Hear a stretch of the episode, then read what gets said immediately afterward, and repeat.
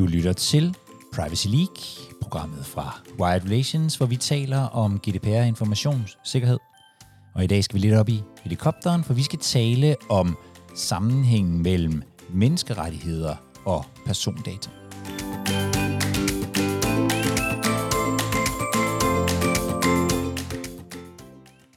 Og jeg sidder her i dag med, med dig, Ajo Nesbo Andersen. Ja. Jeg har sagt velkommen til. Jo, tak. Men det foregår jo lidt online, så, øhm, så det er måske i virkeligheden mig, der skal sige tak, fordi jeg måtte komme. Lektor på øh, Syddansk Universitet. Ja. Med forskningsområder inden for menneskerettigheder, persondata, forvaltningsret og forfatningsret. Ja, jeg plejer at sige, at jeg interesserer mig for de områder, hvor nye teknologier og menneskerettigheder støder ind i hinanden. Fedt. Det er super relevant øh, for, øh, for dem, der lytter til, øh, til den her podcast. Men hvordan er du endt der? Ho, ho, det er et godt spørgsmål. Øhm, altså, jeg har en lidt atypisk baggrund for jurister, fordi jeg er faktisk oprindeligt uddannet ergoterapeut. Ja. Øh, og har også arbejdet som ergoterapeut. Og det betyder, at jeg jo fra starten havde meget blik på det menneske, som man kan sige, jorden går ud over. Eller som skal bruge jorden. Øhm, af samme grund er jeg ikke endt i privatret, hvor det meget handler om kontrakter og sådan noget, for det interesserer mig faktisk ikke rigtigt. Men menneskerettigheder, det interesserede mig fra starten. Øhm, det var lige, jeg havde egentlig oprindeligt tænkt, at så kunne jeg komme ud og arbejde i en NGO med menneskerettigheder, men det var så ikke der, jeg endte. I stedet for så lavede jeg en PhD, der handlede om menneskerettigheder, og især handlede om, hvordan man taler om menneskerettigheder i forvaltningen, og det kan jeg så afsløre, det gør man næsten ikke, og når man gør, er det ikke systematisk. Så ja, det kan måske ikke overraske så mange. Nej. Øhm, og der havde jeg det egentlig fint med menneskerettigheder, øhm, og så var der en kollega, og det har været tilbage i 16, dengang da GDPR blev vedtaget, som havde fået opsnusset, at jeg jo faktisk er, øhm, vi kalder det jo nok en nørd, men jeg var sådan en, der på, på et tidspunkt har programmeret hjemmesider og sådan noget. Og så sagde, kiggede hun på mig, og så sagde hun, du skal interessere dig for det her. Mm. Øhm, og så, til, så gik jeg ind i det og tænkte, hvis hun siger det, så kan det da godt være, at der er noget om det. Og det var der jo så, fordi det er jo en kombination af rigtig mange af mine interesser. Mm. Hvor jeg kan få lov til både at være lidt teknisk og lidt menneskeretlig og lidt af det hele. Men spændende det der, tænker jeg med, at menneskerettigheder, det kan jeg måske også godt kende. Det der med, at menneskerettigheder ikke rigtigt er noget, vi taler om. Er det, er det sådan er det generelt, eller? Ja, det er meget generelt. Mm. Øhm, og hvis man sådan, jeg, jeg, var, jeg prøvede på at finde ud af, hvorfor det er, at vi ikke taler om det. Og hvis man går tilbage, i hvert fald i de danske sådan, lovgivning og forvaltningsretlige fremstillinger, så troede man i meget lang tid, at Danmark sådan nærmest var født med menneskerettigheder i blodet. Og derfor behøver vi ikke at tale om det. Øhm, så det var jo først i slutningen af 80'erne, at vi for alvor, da de første domme fra menneskerettighedsdomstolen, der gik Danmark imod, kom. Indtil da, så havde vi jo, der stort set ikke været nogen sager, og dem, der havde været, dem var gået, de var gået Danmarks vej. Så man var ikke vant til, at det var noget, man skulle overveje. Og den har lidt hængt ved. Ja. Øhm, ja, altså når jeg valgte at skrive om for øhm, menneskerettigheder i forvaltning, så var det også fordi, at det gik op for mig, når man kiggede på de forvaltningsretsbøger, som vi brugte, så blev menneskerettigheder stort set ikke omtalt. Og Nej. når de blev, så var det ytringsfrihed for off- offentlig ansatte. Mm. Måske lidt familieliv, men det var bare lidt. Så, Jeg tænkte, så, det vi, kan simpelthen ikke passe. så vi har simpelthen bare haft sådan en, øh, sådan en idé om, at øh, det er vi i virkeligheden helt intuitivt verdensmestre til i forvejen. Ja, vi, øh, der var nogen, der beskrev det som, at vi sov sådan tornerosesøvn. Mm. Ja, der havde vi det meget godt. Vi behøver ikke at tage stilling til det. Og den gennemsyrer stadigvæk lidt, at det, vi regner med, at der er nogle andre, der har taget stilling til det sådan på et overordnet plan, og så behøver vi ikke at forholde os til det konkrete. Nej. Og når jeg har, øh, når jeg har forskere inden, så, øh, så plejer jeg gerne at, at, at spørge, hvad interesserer du dig sådan allermest for lige nu? Lige nu, øhm, jeg synes, der hvor det rykker, det er, som jeg sagde, nye teknologier. Øhm, og der, hvor jeg tænker, vi er ved at køre galt i byen faktisk, det er, når vi ikke overvejer, hvad brugen af kunstig intelligens gør. Mm-hmm. Øhm, fordi det er meget effektivt, og det kan rigtig mange ting, men det er også enormt invaderende. Mhm. Øhm, og invaderende på et grundlag, som ikke altid er rigtigt, Mhm. fordi det jo er stati- statistik i bund og grund. Øhm, og statistik er super godt til store beslutninger. Det er virkelig dårligt, når man skal træffe beslutninger på individniveau. Og det er lidt det, jeg ser kunstig intelligens blive brugt til nogle gange. Øhm, og at man ikke får tænkt i helheder.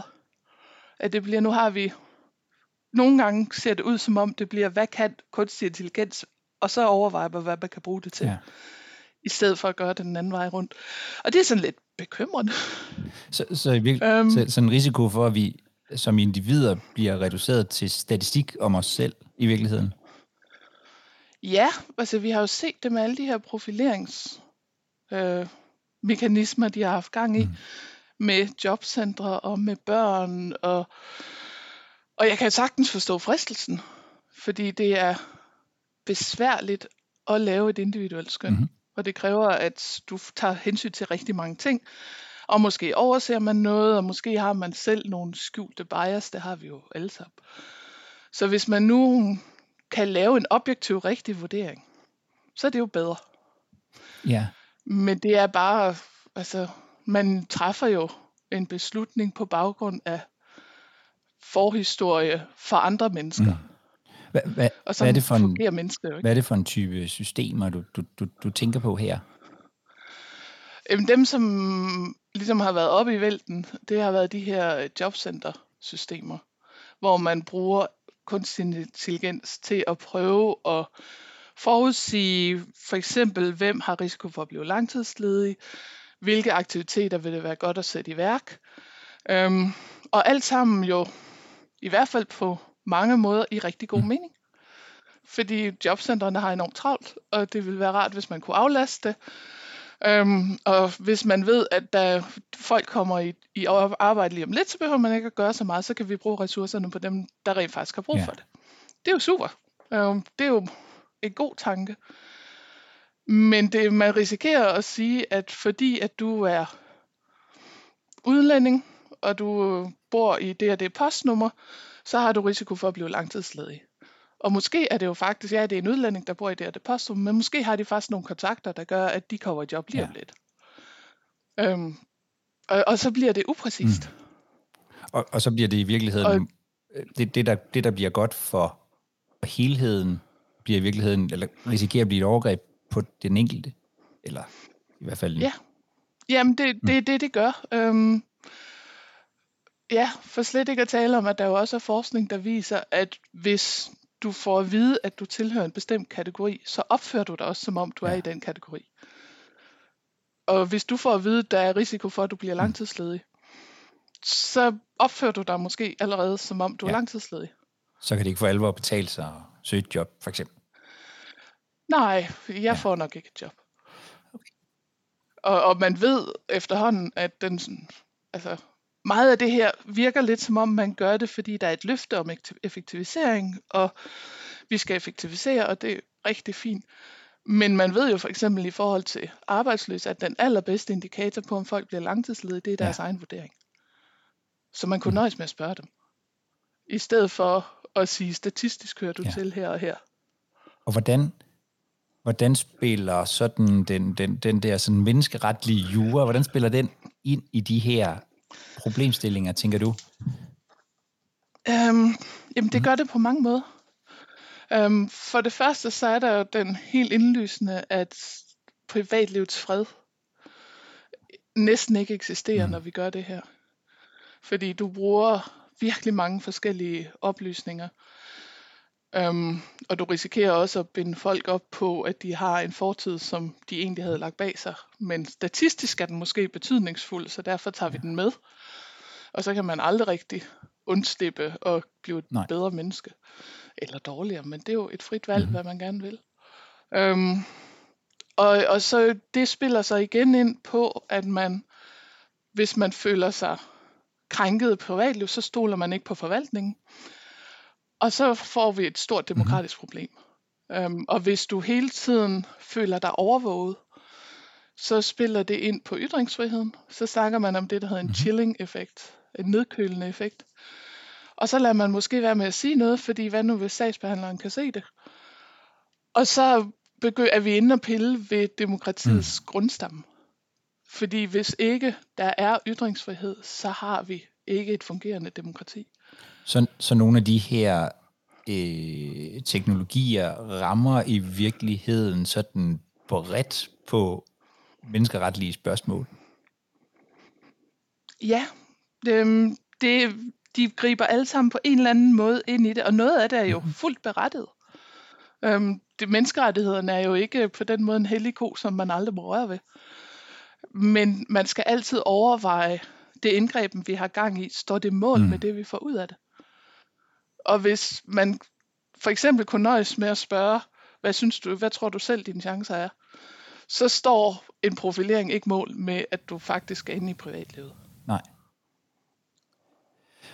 Og, og hvis vi så ligesom zoomer ind, det er vi jo virkelig lidt sådan begyndt på, hvad er det, der gør, at, at, at du sådan beskæftiger dig med, med menneskerettigheder og persondata i sådan en...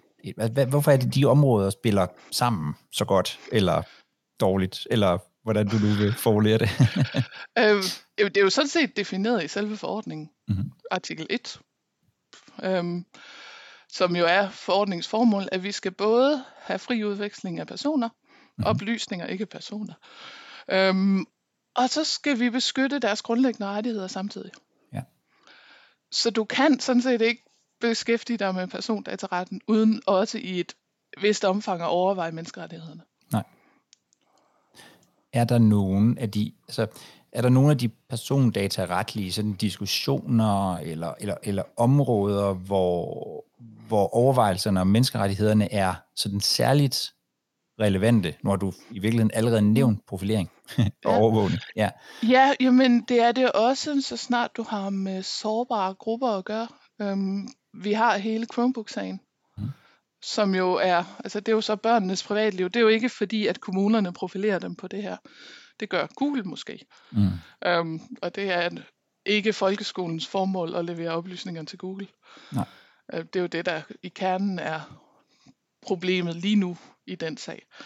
Øhm, men alle de her oplysninger, de, altså jo flere oplysninger der er om os derude, og jo flere måder de bliver brugt på, jo mindre privatliv er der også. Mm. I hvert fald sådan ifølge vores traditionelle privatlivsforståelse. Hvor, altså det var jo den her med, vi sagde, at øh, en mands hjem er hans slot. Mm. Det, der foregår inden for murens øh, hjemmets fire vægge, det rager ikke andre. Og det er jo sådan set i princippet stadigvæk det, vi kører med. Forskellen er bare, at nu har vi vores hjem i vores lomme. Mm-hmm. Eller på vores computer. Ja. Øhm, og det kræver nogle andre overvejelser. Det kræver, at man går ind og overvejer, er det smart, at det er et firma, der har adgang til alt det her, for eksempel? Um, er det nødvendigt, at de har adgang til det? Kunne vi finde andre løsninger? Hvis det er nødvendigt, hvordan gør vi så mest muligt for at beskytte de her børn? Som det jo er i Chromebook-sagen. Ja. Um, ja. ja. Og hvem, hvis man kan sige det på den måde, hvem er det, der skal tage de her overvejelser ind? Er det det politiske system? Er det ude i de private virksomheder? Hvor, hvor, øh, hvor, hvor tænker du, at det er sådan, hvor giver det mest logisk mening, at de her overvejelser kommer i spil? Men de skal jo sådan set i spil hele vejen igennem. Mm. Fordi at de fremgår af artikel 1 ja. i forordningen.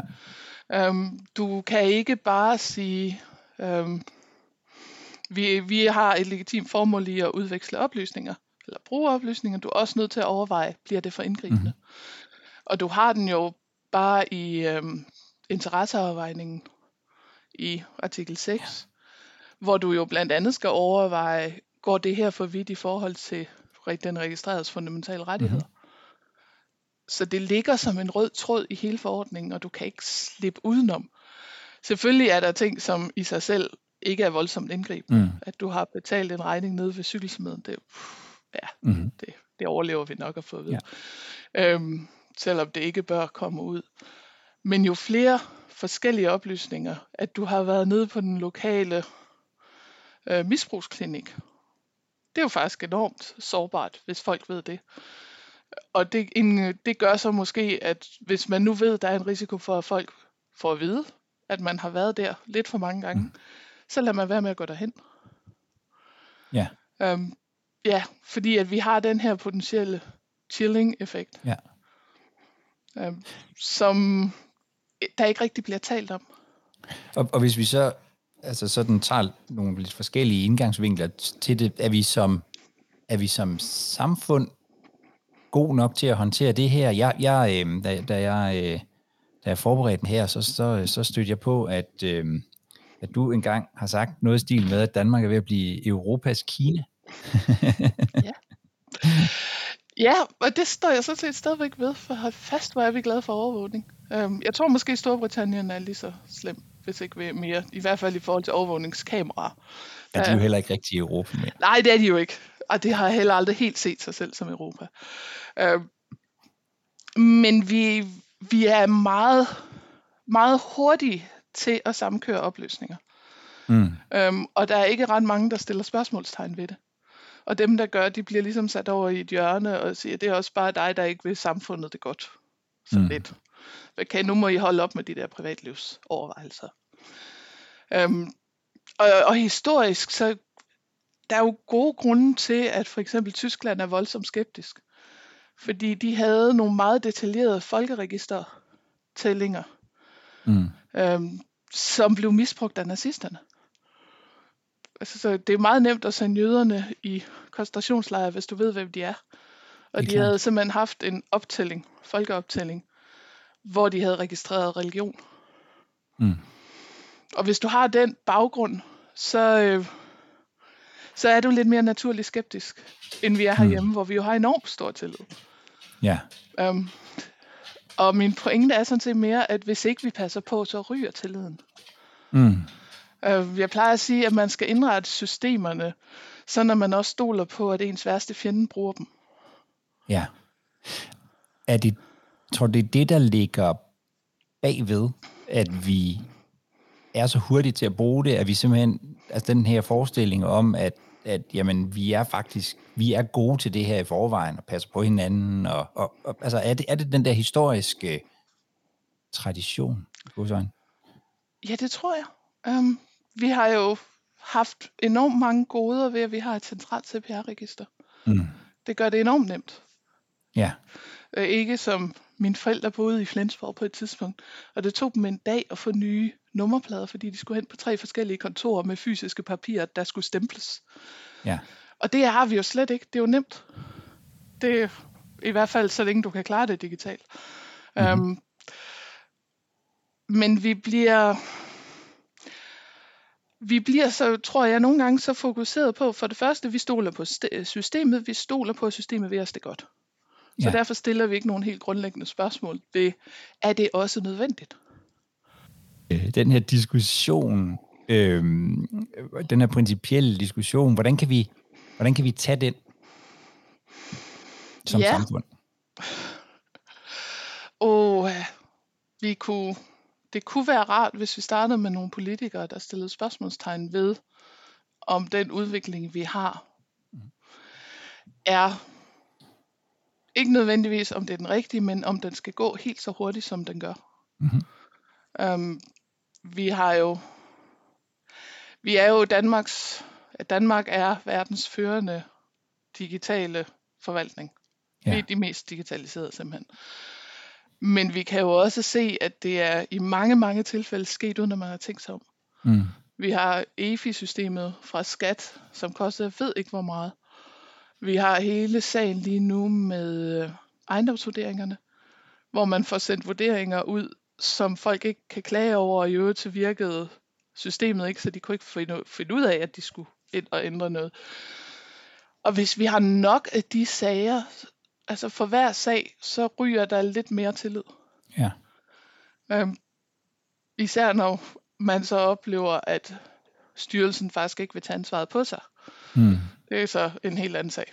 Ja. Øhm, men det ville være rart, hvis vi, kunne, vi, hvis vi kunne få den her diskussion, før der kommer lige på bordet. Mm-hmm. I hvert fald flere lige i form af, øhm, hvad hedder det, øhm, i form af de her kulsejlede, kæmpe store prestigeprojekter. Og har vi som, altså, har vi som befolkning de, øh, den viden, der skal til for rent faktisk at kunne indgå i sådan en, en, en diskussion om, om, om overvågning og profilering og sammenkøring af personoplysninger og sådan noget, eller er vi bare stået helt af? Altså, jeg tror, den er i lommer af befolkningen. Men jeg tror, min indtryk er ikke, at den er der generelt. Nej. For så var der flere, der stillede spørgsmålstegn ved det. Ja. Ja. Øhm, ikke for, altså jeg vil gerne understrege, at det er jo ikke fordi, at jeg siger, at der er aldrig måske samkørsel. Nej. Det siger, at vi skal overveje hver gang, om det nu rent faktisk også er det rigtige redskab. Mm. Og om effekten af det står mål med det indgreb, som det faktisk er. Og det er vel i virkeligheden også lidt to diskussioner, er det ikke det? Altså, øhm, øhm, jeg tror faktisk ovenikøbet, det er øh, dit eget billede, Frank. Altså det der med, at nogle gange kommer vi til at diskutere de enkelte ting, øh, og glemmer at diskutere helheden. Altså vi diskuterer én samkøring, men glemmer måske, ja. at, at den er en del af en helt masse andet. Så det, det er vel i virkeligheden lidt to diskussioner. Ja, helt sikkert, men du kan ikke have den ene uden at have den anden. Um, men vi mangler simpelthen lige nu et overblik over, hvad der egentlig foregår. Jeg prøvede på et tidspunkt at få et overblik over, hvor mange kunstig intelligensprojekter, der er ved at blive udarbejdet rundt om i kommunerne. Og den, det overblik findes ikke. Vi har overblikket over signaturprojekterne fra kommunernes landsforening. Og derudover, så er der ikke rigtig nogen, der ved, hvad der foregår. Sådan, øh, så det samlede overblik findes ikke, og før vi ligesom har overblikket, så bliver det rigtig svært. Og det samme med samkørsler, mm-hmm. fordi det er jo tit noget, der ligesom optræder på en eller anden side 212 i et forarbejde, ja. som vi ikke nødvendigvis har fået øje på. Så det er faktisk virkelig svært at se, hvad er det, der foregår. Ja. Og der er så mange, der gør det, så det er så lidt. Mm. Jeg tror, at hvis vi lavede en samlet oversigt, så var der mange, der ville blive chokeret. Ja. Både over de enkelte ting, og i virkeligheden over, over sådan den, den, den helhed, som, som sker rundt. Ja. Ja, ja øhm, og også nogle gange over øhm, de succeskriterier, der bliver sat op. Mm-hmm.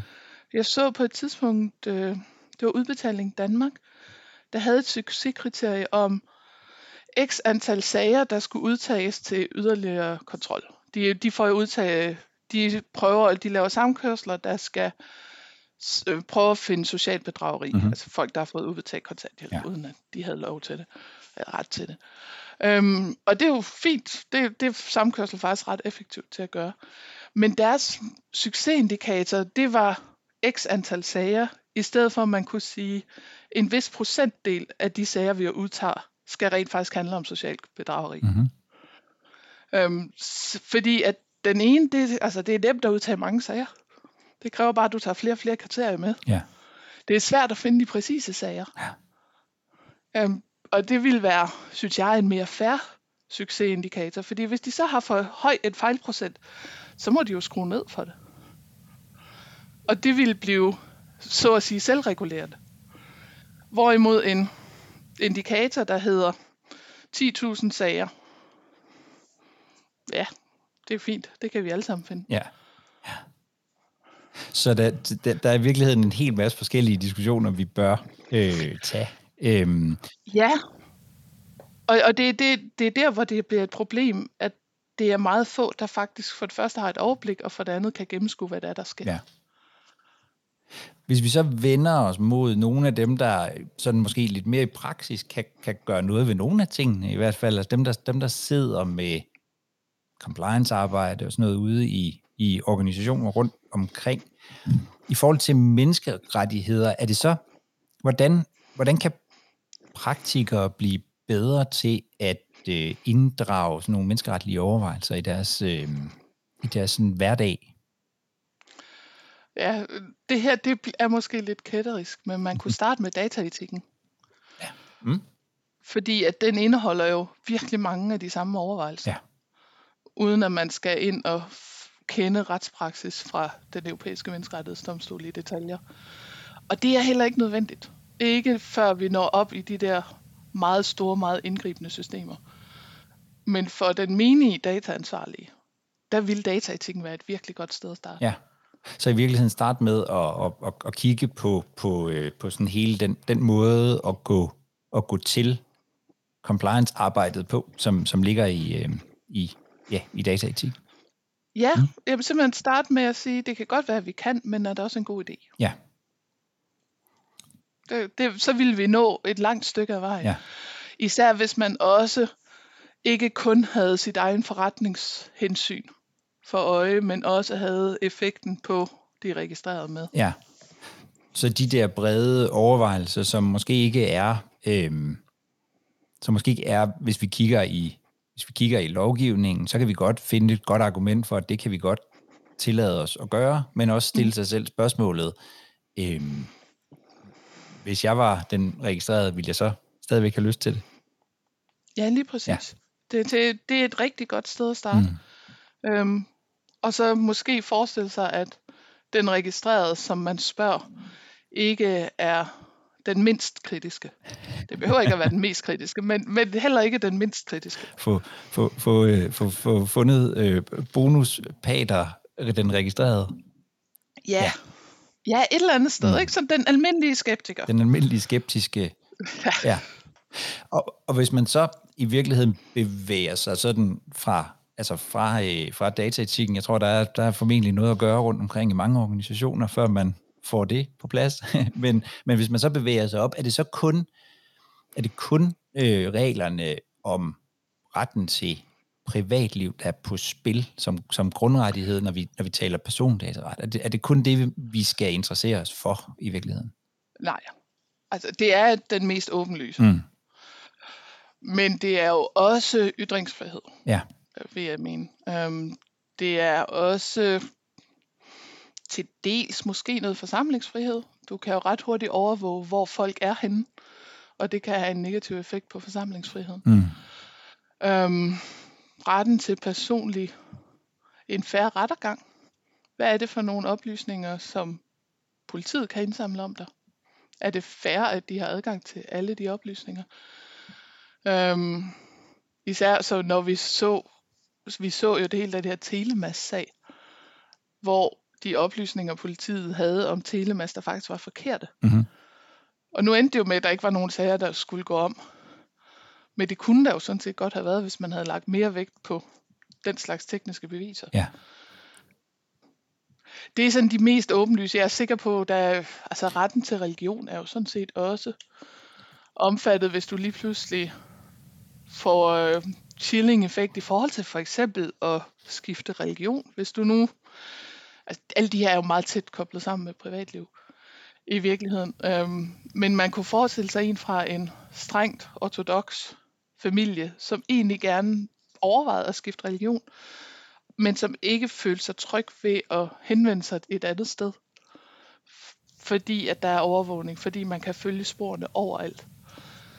Øhm, ja, så det griber det griber enormt meget om sig. I virkeligheden griber det jo også i forhold til retten til uddannelse, som vi så med hele Chromebook-sagen.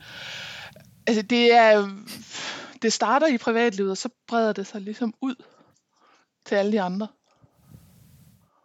Men, men for sådan et, et altså for, for den praktiske del, så er det i virkeligheden et godt sted at starte med, med nogle af de sådan øh, dataetiske overvejelser, begynde stille og roligt at gå, at gå den vej. Ja, altså jeg tænker, det nytter jo heller ikke noget, at vi overvælder folk med 20 forskellige ting, de skal overveje, hvis vi kan starte Nej. med dataetik. Ja hvordan, altså, sådan her helt mod slutningen, hvis du, hvis du sådan skulle kigge i, i, øh, i, i krystalkuglen, kommer, kommer sådan de menneskeretlige spørgsmål, kommer de til at, at have, altså spille endnu mere ind på, på, på det her område, end de har, end de har gjort, eller, eller hvordan, hvordan, hvad, hvad tænker du der? Det tænker jeg, de har jo, spiller jo faktisk enormt meget ind, fordi at hele Schrems 2-sagen, den bygger jo blandt andet på retten til privatliv. Mm. Øhm, det, altså, de bygger Digital Rights Ireland, som var den sag, der øh, forbød, eller, og den forbød den her lokning af hele befolkningens telefon. Ja. Øhm, den er også bundet op på charteret. Og der er rigtig mange af de her sager, der jo er bundet op på EU's charter om menneskerettigheder. Ja. Så de sager, der kommer fra EU-domstolen, der tror jeg ikke, at vi vil se mindre menneskerettigheder. Nej. De danske domstole er traditionelt mindre tilbøjelige til at inddrage dem. Mm-hmm. Og når de gør, så er det nogle gange lidt svært at se, hvorfor de afviser dem eller tager dem med. Der er simpelthen ja. en, en anden tradition for at forklare sig i mm-hmm. de internationale domstole, end der er ved de danske. Men det er, altså det bliver ikke mindre. Nej. Det, det kan jeg så sige det kan man, Så det kan man godt, øh, hvis man sidder med, øh, med ansvar for mm. et eller andet i den stil, så kan man godt øh, stille og roligt begynde at øh, interessere sig for den del også. Ja. Det, ja, ja, fordi alle de her, altså du har det jo i konsekvensanalysen, hvor du skal ind og vurdere konsekvenserne for de registrerede frihedsrettigheder. Der er du sådan set lovpligtigt tvunget til at overveje det. Ja. Så i virkeligheden, så er der måske mange, der allerede øh, er inde i nogle, i nogle overvejelser måske, og, og, og bare kan sådan skærpe og blive øh, endnu bedre til det. Ja, og især blive mere bevidst om, hvad det egentlig er, de snakker om. Tænker jeg, det, det bliver, jeg plejer at sige, at jura det er en sprogvidenskab. Hvis ikke du har det præcise sprog, så kan du heller ikke være præcis i juraen. Og derfor er det lidt væsentligt, at vi får det talt ind i, at det handler altså også om menneskerettighederne. Ja. Og måske ikke være bange for øh, også at, at både bruge dem og henvise til dem. Nej, lige præcis. Og også huske, at man må jo sådan set gerne, jeg har sagt det engang, men det er værd at understrege, man må gerne gøre indgreb i menneskerettighederne, hvis bare det står mål med det, man får ud af det. Ja. Bare. Bare. Ja. Men de er jo, det er jo ikke en hård barriere. Nej. Øh, det er en barriere, der kræver, at man har sine argumenter i orden, og hvis man ikke har det, så må man ikke. Ja. Tusind tak for at, øh, at gøre os klogere her. Hvor kan man, øh, hvor kan man følge med i, hvor kan man følge med i dit arbejde, Ajo? Øh, Ja, det er et godt spørgsmål. Altså, jeg skriver en gang imellem på vores blog, her på ja. Juridisk Instituts blog, som hedder ja. Holder det i byretten. Ja, ja. som jeg øh, tænker, jeg vil øh, henvise til. Ja. øhm, en gang imellem smider jeg også nogle ting op på min LinkedIn. Ja. Øhm, især hvis der er nye udgivelser. Øhm, det har der ikke ja. været et stykke tid, men nu skal jeg også snart i gang igen. Der har været nogle praktiske forhold under corona, ja, ja. der gjorde det var. Sådan er det. Øhm, ja. Og noget undervisning og andre ting. Ja. Ja.